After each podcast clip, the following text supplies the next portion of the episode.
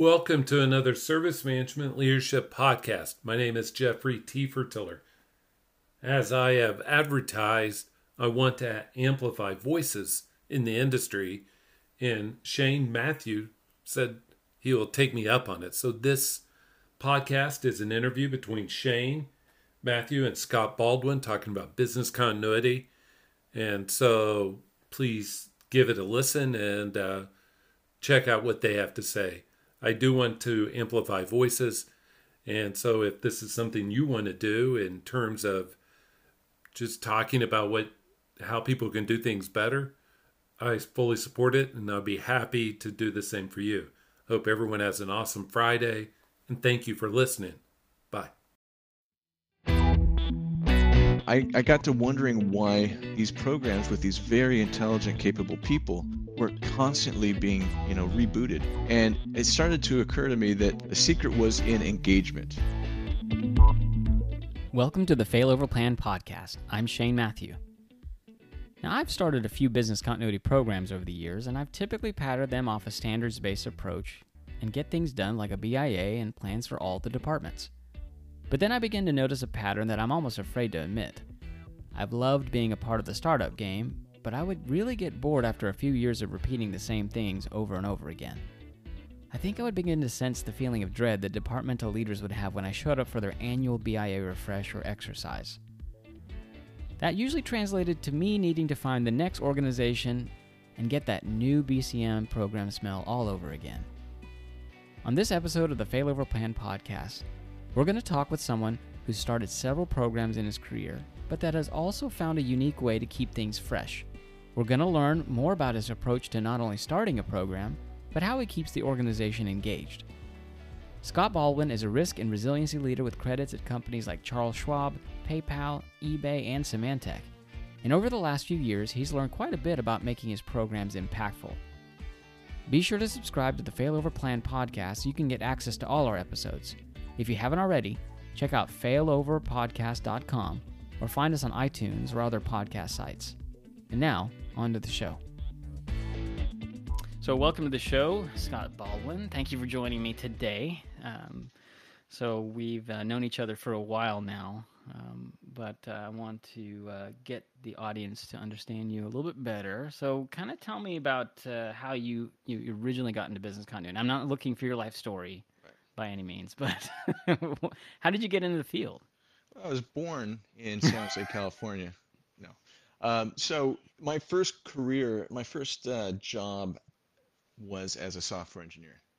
And so I spent about seven years as a as a software developer, starting about 97 to 2005. That was the dot com boom. And, um, you know, I worked almost exclusively for startups. And uh, the interesting thing is, almost every, I've worked at like four or five places during those seven years.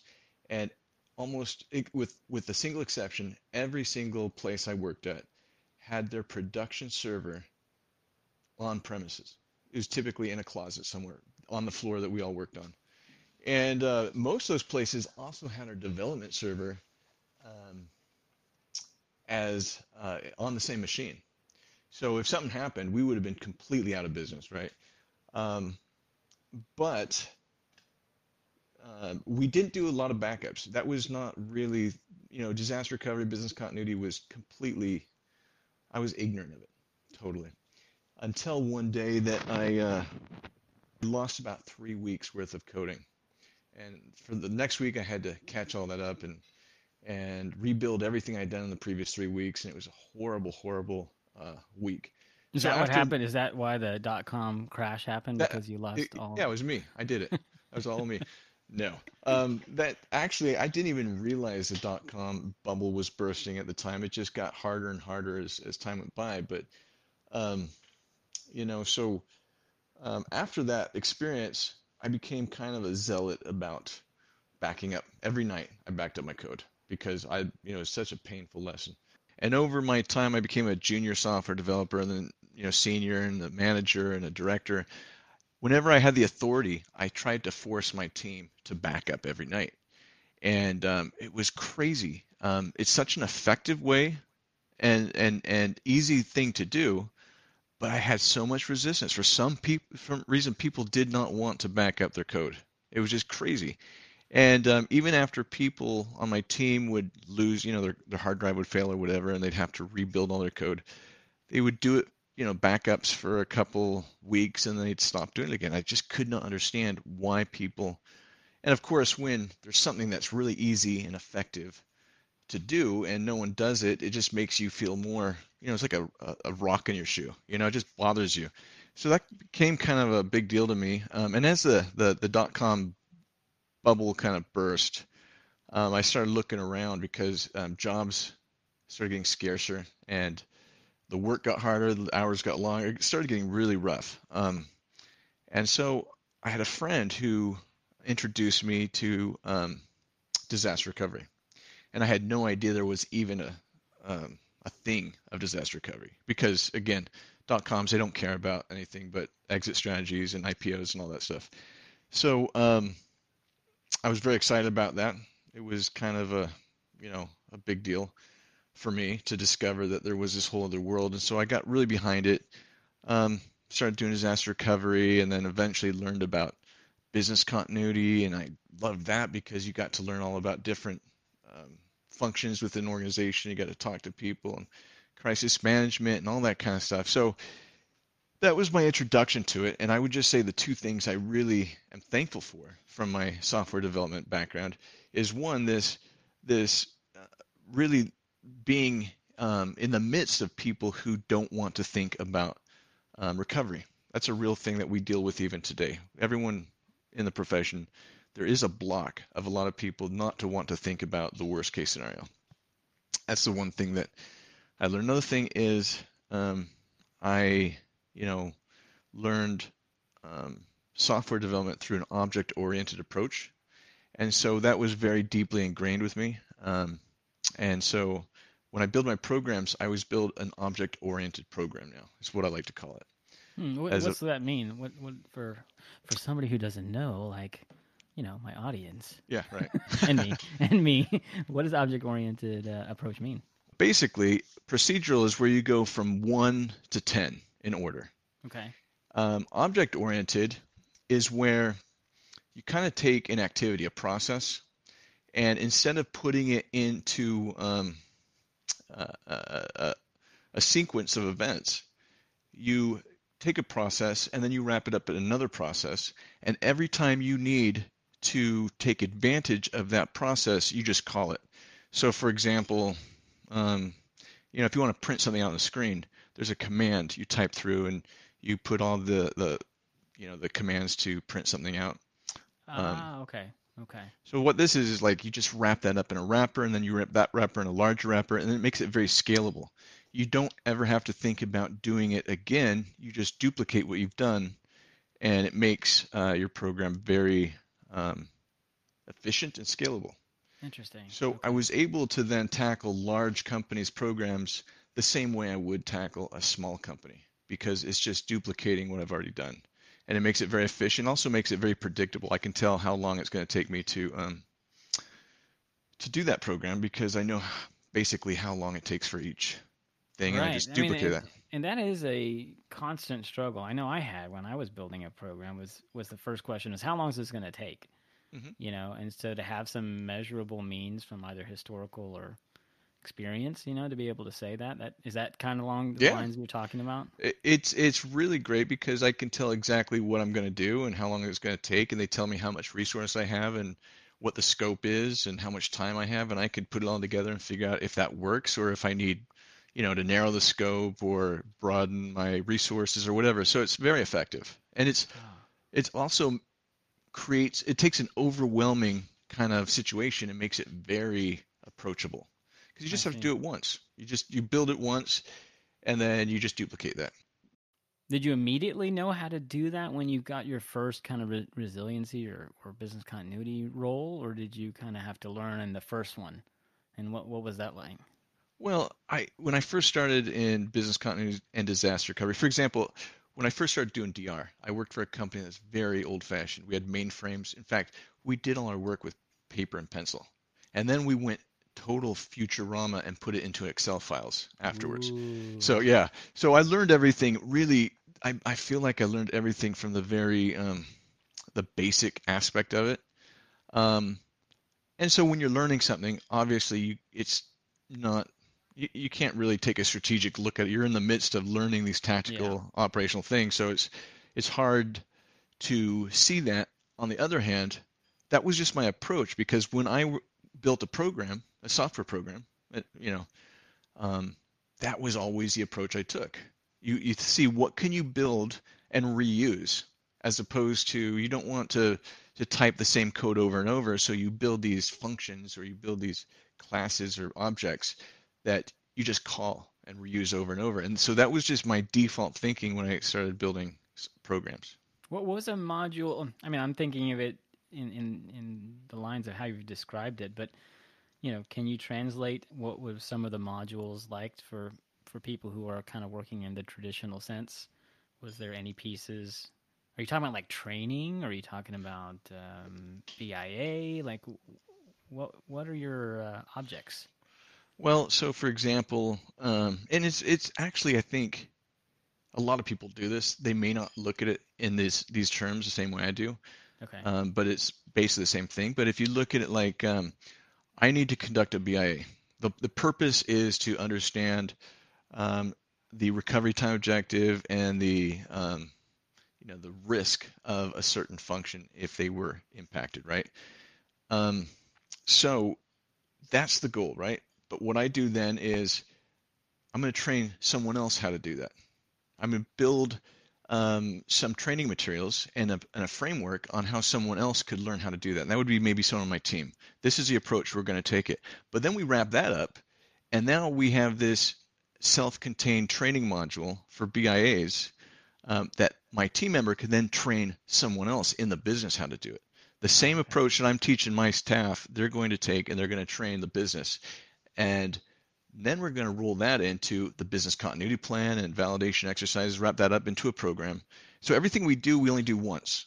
And then we just duplicate it or we group it together. And um, again, it's very metric centric because every component of what we're doing is, um, you know, this um, um, is an object that we know how many we have to do. We, you know, it's it just makes it very simple for me. It's it's just yeah, it's just an approach that works for Yeah, me. And so if it it's a huge company, I I know exactly what it's going to take to address the situation and build a program. So it makes it very easy for me. Right. So when you've you've worked at a, quite a few uh, tech companies in in the Bay Area, right? Mhm. And when you've come in, have you had the experience of working where they haven't had any program before Mhm. you arrived? Okay.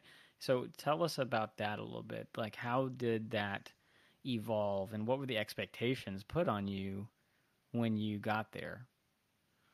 Well, um, it's it's it, it's both good and bad because when you don't have, if you're not coming into a situation that's already had a program, when there has not been a program before, you get, um, in one way, you get a lot more um, engagement right off the bat because they give you they give you kind of the um, they trust what you're doing. They you know they say, okay, you're doing resiliency or business continuity, great, we'll help you.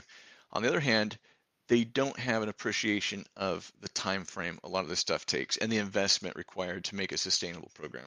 You know, they just want someone to come in and you know check the boxes, get done, and and they don't understand that it really takes a while to do um, um, a sustainable and effective program, as opposed to a program where you have you know documents sitting on the shelf somewhere. So you want to build capability, you want to build um, you know engagement with the business because they're the ones that are going to have to recover, not you. So that's the good part. The bad part, well, I mean, that's the the the the, the pros and cons of going to a program that has no history of a program. On the other hand, when I go into a company that has a program, it's usually a failed program. That's why they bring me in. Um, you get a lot of people that are bitter, that don't believe, they've been kind of turned off to resiliency, that, that think it's just useless and you're wasting their time. And that's the bad part of it. The good part is that they do have an understanding of the kind of work required and that it's not an overnight kind of fix, and you know you can't just install an application and your work's done kind of thing. So yeah. So how how do you overcome those types of uh, objections that you've seen? And you know, if you've come into a program like you're describing that maybe has not done so well or has failed prior to your arrival, you know, have you had? Do you have any tricks on how you've uh, got people to to kind of see it through your lens and maybe uh, rejoin the flock? Usually, when I when I'm brought in, is by some executive that understands you have a problem. So I don't have to sell it to them, but my the, the program model I use is to give complete ownership and empowerment to the functional leads. So mm-hmm. I go to each business unit executive and tell them they are responsible for their own resiliency risk. And again, going back to my software, I in, I visualize this kind of I tell them this, and then they're going to give me an answer. I'm going to say, "You own this risk. You're responsible. If anything happens, it's on your shoulders." And usually, I try to get a policy to say that before I do this. But I go in and, and give them this, you know, this heavy message, and there's like five or six different responses that always come back. the hardest response is, "Dude, we've done this, and it's a waste of time, and um, I don't need your help." You know, you're just yeah. you're you're you're a net drain on my time and energy. That's the most difficult thing because um, um, all the other ones have a very pretty simple um, answer to. You know, I go down. Here's the argument. It's almost like when you're doing sales and someone yeah. gives you an argument. You have a a canned a script. Yeah, exactly. So I have a script for each one of these, but when it comes down to, I just don't believe that you can do what you say you're going to do. There's nothing you can tell them. So what I do is um, I ask them to give me some, you know, some time. Just give me a chance. This is different. Um, and you know, it's it really comes down to sometimes six months later they'll they'll tell me, you know what, you were right. Um, this is different than what we did before, but it's just you know there's a, there's the carrot and the whip, and I like to use the carrot as much as possible, but sometimes you have to just say, you know, I understand your concern, but you have to do this. I mean, I think that's what people need to hear perspectives on is is that we do all face that when we're dealing with uh, new programs, especially, or even just mm-hmm. existing uh, recreates or refreshes. Um, so, so, in your experiences, what company in experience in business continuity did you find to be the most fun? The one that you look back on most fondly, and why? Um, I guess eBay. I love eBay. I love the culture there. I love the, um, you know, just the the basically when I worked at eBay, everyone was very friendly. It was just a very friendly place to work, very fun place to work. Um, and that's really what it comes down to. It doesn't mean it was the easiest place to work. When I worked at Charles Schwab or even at Symantec, I had a lot more authority because FFIEC um, regulations. I could say you need to do this. eBay really didn't have any regulations once they split from PayPal. They didn't have any um, you know standards they had to meet or anything. It was completely done for the sake of being avail- high available, you know, high availability. So it was a lot of fun, but it was it's challenging because of that. You know? Yeah, that's that's that's probably the experience I identified the most with in in my time. I mean, there was some basic requirements for a publicly traded company, but beyond that, it was like the wild west when it comes to business continuity. So you kind of you had to be, like you said earlier, a carrot and stick approach in a lot of ways. Now, with eBay um, or companies like that, when there really isn't a pressure that you can find, you know, mm-hmm. is it really just come down to executive support, or is there other things that you did? No. Like, what did you do creatively to kind of make them, uh, you know, interested? What kind of carrots did you use? I guess is the the better question. Well, uh, you know, when I first started working, when once I kind of learned the basics of business continuity, disaster recovery, and crisis management, and then I started noticing the program structure. And I worked for some really great, very smart, capable people. But even then, these programs would only last three to five years, and then they'd be rebooted. They would they would fail. Either the people get burnt out and leave, or um, they never were able to do what they needed to do, which was a, a, a corporate wide sustainable program, or if they did have a sustainable program um, and a large scale program, something would happen and it would show that there was a huge flaw and that they, they couldn't, the, the plans were not really effective, that they were, you know, like people call them, uh, you know, door stops or whatever, just these big binders that no one ever used. And if you opened them up, they weren't very useful. So I, I got to wondering why, um, why these programs with these very intelligent, capable people were constantly being, you know, rebooted. And it started to occur to me that um, the secret was in engagement. So the people, the business we work with have to be engaged in the program. If they're not engaged, they're not going to tell you they're not engaged, but you're they're not going to do the work and they're not going to give you the answers that are truly effective. Um, so, for example, if I were to go into, say, Treasury and ask them questions about, you know, recovery and how they would do this and that other thing, they would answer me. They would they would meet with me and they'd tell me yes, no, yes. But if they're fully engaged, what they would say is, uh, Scott, you're asking the wrong question. You should be asking this because mm. this is really what we do. Because I'm not a treasury expert; they are. And especially when you're talking about doing their job in an adverse situation like a recovery situation, I don't know their job well enough. And every culture, every company is different. So there's no way I can be an expert in every function in the company. So the business needs to be engaged. And the and so then I start thinking, how can I get the business engaged? And this whole idea of um, you know, they need to own the risk. That's where that came from. They need to be mentored and trained and kept excited. And so all these things came out, and that's um, the the kind of interesting part about it is that is half of so like i said the, the the stick and the carrot that usually makes a really good um, approach the carrot part you know at like at ebay we didn't really have much of a stick so I really had to start focusing on this carrot part, this engagement, how to get people involved and active, and and so that um, became a huge. You know, for a few years, I just focused on how to get engagement and how to measure that engagement. Because if you can't measure something, for me, it's just anecdotal. It doesn't doesn't mean anything. Mm. You have to be able to measure it. Yeah. So how do you approach engagement measurement? Is that based on uh, you know how quickly they finish a plan for you, or no. whether they attend all the meetings, or you know, what does that look like? Yeah. So, how do you quantify the qualitative? That's what I want right. to talk on that. Um, engagement's a very qualitative thing. So, I first of all, I wrote down all the things that I felt like um, someone who's engaged, what their, what it would look like, what they would do, how they would do it, I just made a list of all those things, and then I put those things into um, uh, into kind of this requirements, and at the end of it, I made a certification. So at eBay, what we did is I made a, a fake certification based on the business, the resiliency department certifies that you are a certified business continuity manager, basically. Was it like Baldwin bucks or something well, like that? Where you know, like there's no intrinsic value; it's just a something yeah. you've made up. I mean, like that's interesting. Like, did you make a certificate too?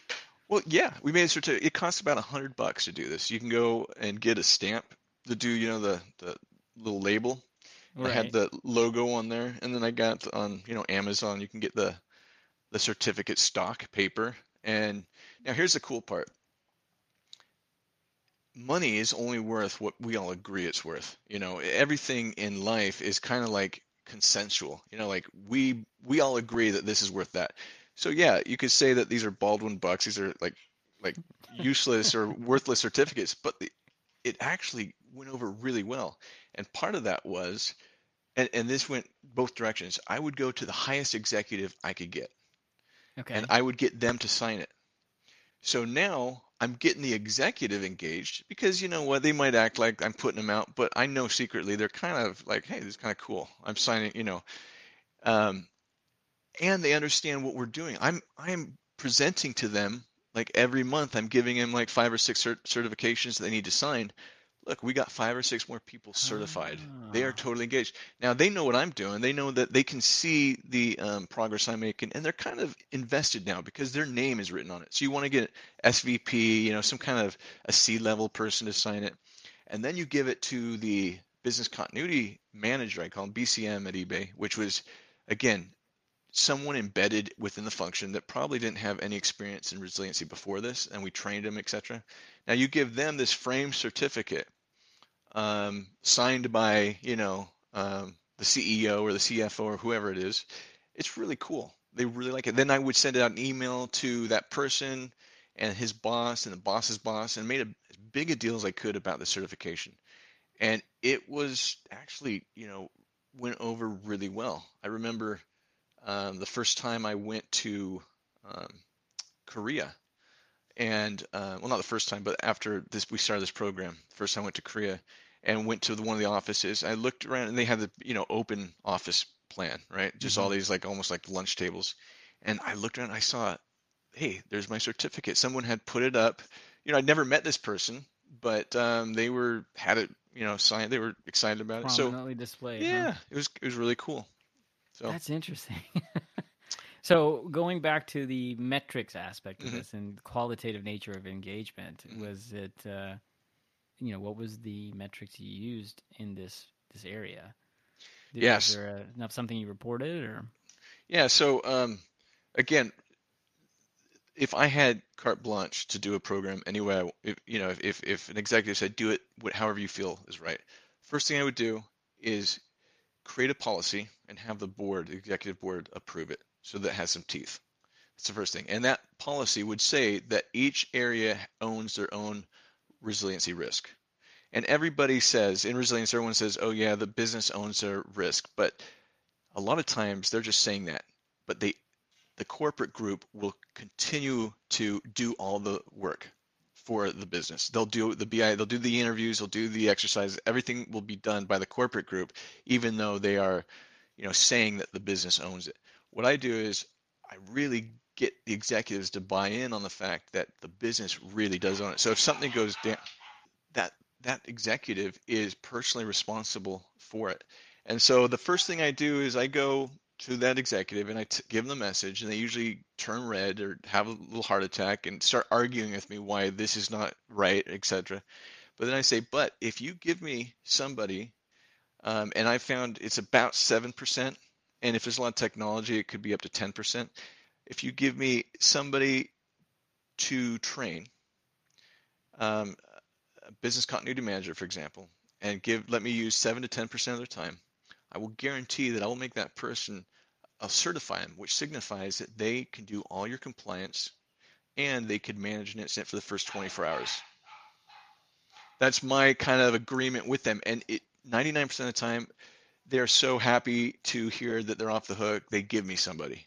And but they Mm. usually, when I'm talking, I can see the light go off in their head. Typically, they know who they're they're gonna. They're, there's someone operationally minded because there's a lot of people out in the world that think like we do that love this kind of stuff. So they give me somebody, and so what the goal is is to get somebody trained to the point that I don't need to spend January to December doing BIAs, BCPs, DRPs, validation exercises. That they can do it themselves, and we can just assist as needed.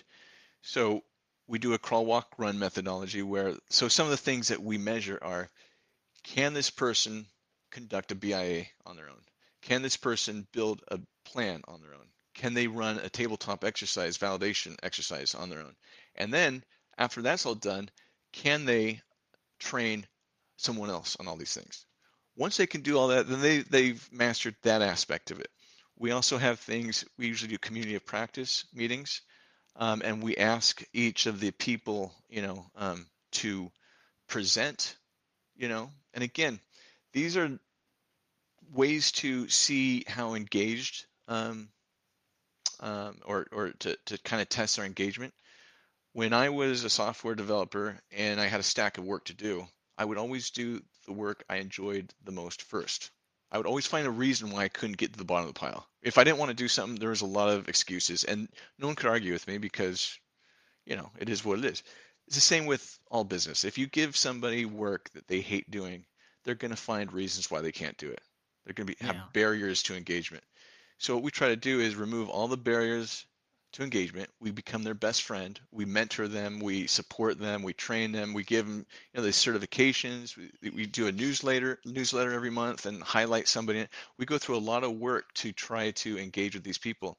And like I said, there's there's certain things like uh, how many community practice meetings do they attend. We also have a one-on-one once a month. How often are they um, attending those? Then we have tools typically that we train people on. So there's all these small pieces that we are kind of seeing have they mastered this? Have they done this or that? And at the end of the day if somebody can train somebody else on the compliance aspects of resiliency and if they're attending the meetings if they're participating there's a score we give them and you know ultimately there is a, a qualitative aspect to it so we do have to decide is this person there's a feel to it as well. Are they ready to go? Right. but basically, you know, we measure all these aspects, and once they meet a threshold, we certify them. And that, and then I go back to the executive and say, look, here we go. You now have somebody. We've met our end of the bargain. You've given me somebody, and I'm giving you them back, and they're they can run your internal program now. So if you were, uh, it sounds like you had some help on this. Maybe maybe you did, maybe you didn't.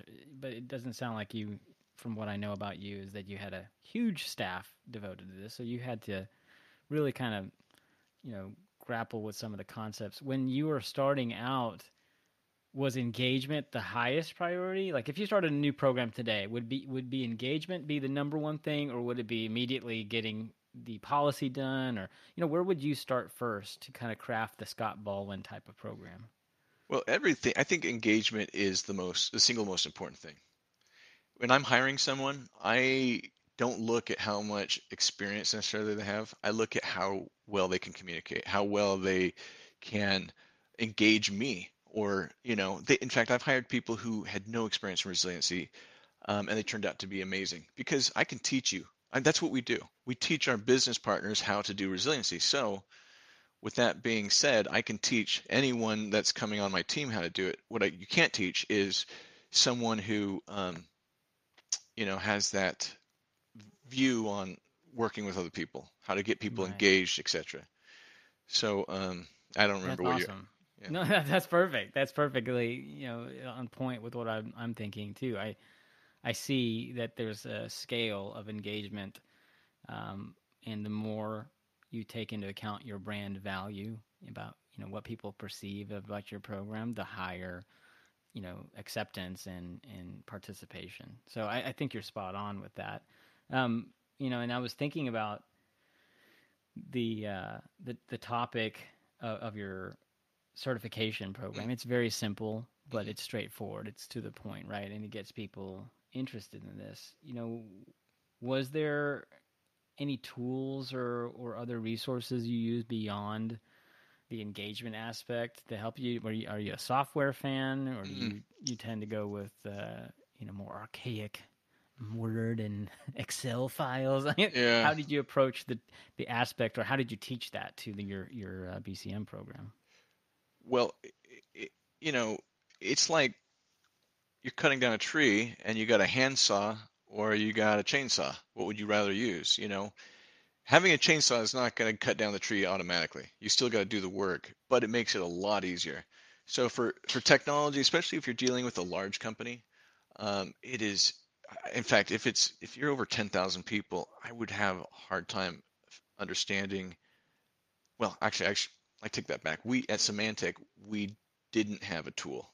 We were going to buy a tool before Broadcom bought us out, but um, we use Excel the whole time, and it worked. It was painful. It was we spent a lot more time massaging the data, and we couldn't pull data out that we like to do reporting on, like um, dependency mapping and other things that a tool allows you to do.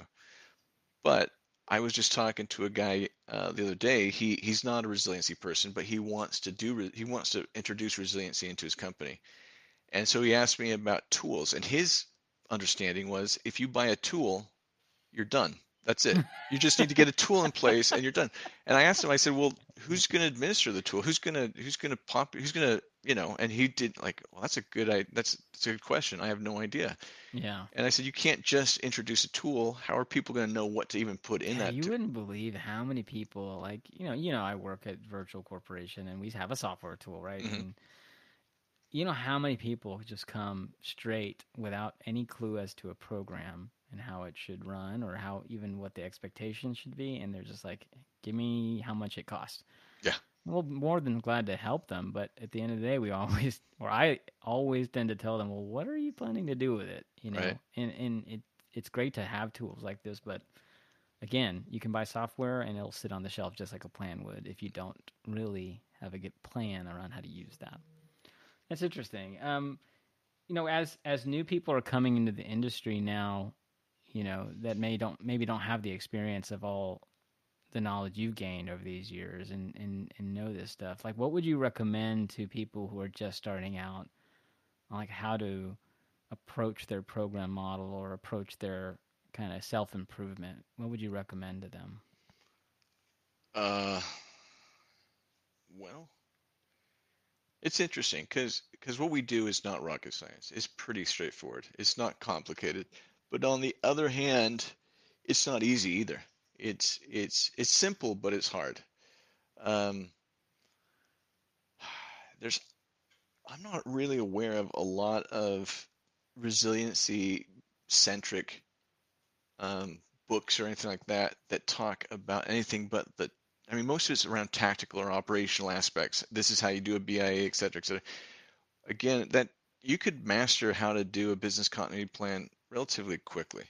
Mm-hmm. But how do you get, see, again, about engagement, you will not know. I mean, people won't tell you they're not engaged, typically, especially in a professional setting. You will see signs of disengagement, but you you won't they won't say I'm disengaged, right? So you have to learn what are the how do you get people engaged? How do you know if people are engaged? Um, you know, one of the things that I always look for, and this I know this isn't answering your question, but I love it when I get critiques from my business partners when they tell me Mm. you should be doing this or suggestions on how to improve the program because most of the time if people are not engaged they won't think again about it. they're not going to spend the time to tell you how to do things better that's a sign of engagement if they're telling you um, Yeah. how to get how to the- improve Right. Right. Right. Right. so that's great but back to your question um, i would say these are almost like soft skills and i guess um, joining groups local resiliency or business continuity or you know like acp or in the bay area we have BARMA um, and just talking to professionals and these are the kinds of things that that you know tips and tricks right um, yeah. how to get people to do things and how to get them involved, etc. Um, but you know what? To be honest, I'm sure there are stuff out there. I, I'm not aware of Yeah. that aspect. How how you would do that? Right. So it's uh, maybe not a well-known fact, but you're an you're an active participant in ACP and in in uh, BARMA and, and things like that. So you know you you got the unique perspective of experience, but then also you've participated at the uh, kind of the industry level. So in your perspective, you know, how are we doing as an industry? Is there any areas that you feel like you know as a whole, I think we need to improve here? Hmm. Is it Yeah, I I I have a very strong opinion on that, and it's just an opinion. It's just my opinion. I know there's people out there have different opinions, but if you look at all our traditional tools right now, the BIA, the BCP, the disaster recovery plan, validation exercise, everything we have right now, regardless of what we say, everything that we have is centered around recovery. The BIA brings us recovery time objectives, recovery planning, recovery exercise. Everything we have is around recovery. Now, in the Bay Area and, and the Silicon Valley, and I'm sure pretty much everywhere else, no one cares about recovery anymore. They don't want to be in a situation where they need to have recovery. Um, so when I talk to executives, they'll often say something to the effect of, "If we need to recover, then it's too late. I'm out of a job already." You know, basically, I don't want to hear about recovery because that is we can't let that happen. We can't let disruption happen. Mm. So I think um, the industry has to move away from recovery, but with this caveat, I always like liken, um, and we did a a curse seminar, a webinar recently. where we my- needed a backup plan for that Yeah. one. right. Um, but the point I was going to make, or I don't know if I was able to make it, but I liken resiliency to healthcare. And you have, you know, healthcare, the point of healthcare is not um, to uh, pick people off of the street, you know, necessarily. It's to have optimal health and to have people enjoy their life and, you know, do what they want to do. And, you know, however, that doesn't mean you can ignore the ambulance. The ambulance has to be part of your health healthcare program, but your focus has to be on optimization of health. So in resiliency, I think the future of resiliency is similar. We need to have this recovery, response and recovery capability, but nobody wants to hear about, I mean, that has to be almost like uh, in our back pocket. What we need to advertise to executives and to companies is that we're here to enable high availability, to um, avoid impacts, to optimize processes. And this is all done at the other end of the spectrum at the risk area. So we need new tools. We need a new set of tools that no longer focus on recovery, but focus on risk. And they need to be resiliency centric tools because we are a very specific type of function. We're not like risk. Um, we're not like emergency response. We have aspects of both on either end, but I think we need to kind of retool our tool set, so to speak, and, and come up with these um, these availability and impact avoidance and impact absorption tools. Excellent. So just basically change the whole industry, turn it upside down. Well, do no, I don't. stuff. I think I think we have an awesome um, base. I think what the what you know our predecessors have done for the past 30 years or 40 years or however long it's been with with business continuity and disaster recovery is awesome. They've perfected a lot of these tools. The problem is we just need to build on top of that. I think about from about 10 years ago, I started noticing a kind of divergence between it was it, it was strange. It was like people stopped. I mean, they wouldn't say it well, sometimes they would, but mostly it was in their eyes. They're like, okay, I, I don't really buy into what you're doing, but okay, you got to do it. And I finally, I think, recognize that to be, again, we need people that can keep us up and running, not people that can recover. You know, recovery Mhm. became less and less of a value add. I see. think. You know, I don't know that if that makes sense, but that's the way I see it. That's where I think we're going. Yeah, a lot of stuff you say doesn't really make sense. I'm glad you're here. Thank you for joining me today because this has been really interesting. I'm really glad you're able to explain the uh, certification process and the idea of engagement because that is a very strong part of any preparedness program. Um, and and I think you've gotten a lot of success with that. So thanks, Scott. I appreciate you joining me today. Thanks, Shane. It was great. Thanks for joining us this week on the Failover Plan podcast. I'm going to do my best to continue to get people on the show that have a unique perspective on business continuity through both their successes and failures. So make sure you continue to stay tuned.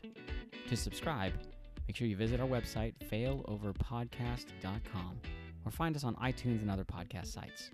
Thanks again for listening, and remember, why learn how to do something on your own when there's got to be someone else who may have already learned this the hard way?